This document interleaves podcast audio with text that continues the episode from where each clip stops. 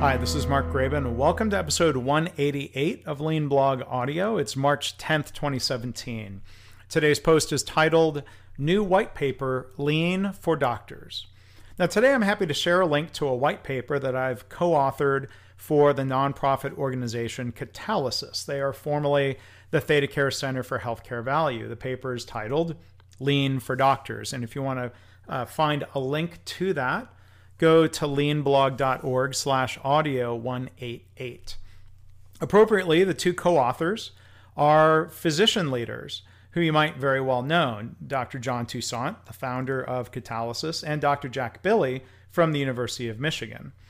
We wrote the article for a physician reader, primarily, to help them understand why lean is appropriate and relevant for them, the role they can play in lean improvement, and how lean thinking is a parallel to medical thinking in many ways. So you can click through and read the article. There's a free quick registration required. But um, I would love to hear your comments um, on the blog post if you have thoughts or reactions to the white paper. How do you react to it if you're a physician reader? Um, as a non-physician, or you know, how do you think physicians uh, you work with would react to the article? Um, do you think we should write an article titled Lean for Nurses? I mean, we could write Lean for medical technologists and Lean for housekeeping associates, but um, I think the physician audience is, of course, an important one. Um, so, what's in the paper? I agree with Catalysis, of course, when they say, we at Catalysis feel the science of healthcare management significantly lags behind progress in clinical medicine, yet the management of healthcare has serious consequences. This white paper outlines what can be done to provide structure to better manage healthcare and engage physicians in the process. So the paper includes these points best practices for getting physicians to accept standard work. And I'd add that this means engaging them in defining standardized work, not forcing them to follow something you came up with. Comparison of the SOAP model to the PDCA or PDSA cycle, applying lean principles to problem solving, how major university hospitals apply lean thinking every day, lean to align, enable, and improve, and from lean thinking practitioners to lean health systems. Here's a short excerpt, there are a couple of excerpts from the paper.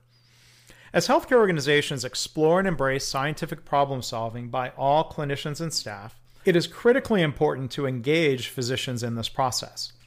Lean offers physicians a means to remove non value added activities that unnecessarily exhaust their time and energy and thus frees time for doctor to patient care. Unlike old management models that typically attempt to force change upon physicians and other healthcare professionals, Lean engages everybody in the practical science of improvement. As such, physicians and other clinicians should be familiar with Lean principles and they should be using them daily in the care of patients. Later on, it says, Great medical care and lean thinking in healthcare have much in common, and they both drive towards common objectives. With lean, clinicians can apply their aptitude and experience to solving system problems related to clinical quality and safety while simultaneously improving the timeliness of care, cost, and throughput issues. And then later it says, the science of healthcare management significantly lags progress in clinical medicine. There are no placebo controlled, double blind studies proving best management practices. Yet, the management practices applied in healthcare have serious consequences to the staff, patients, and their families.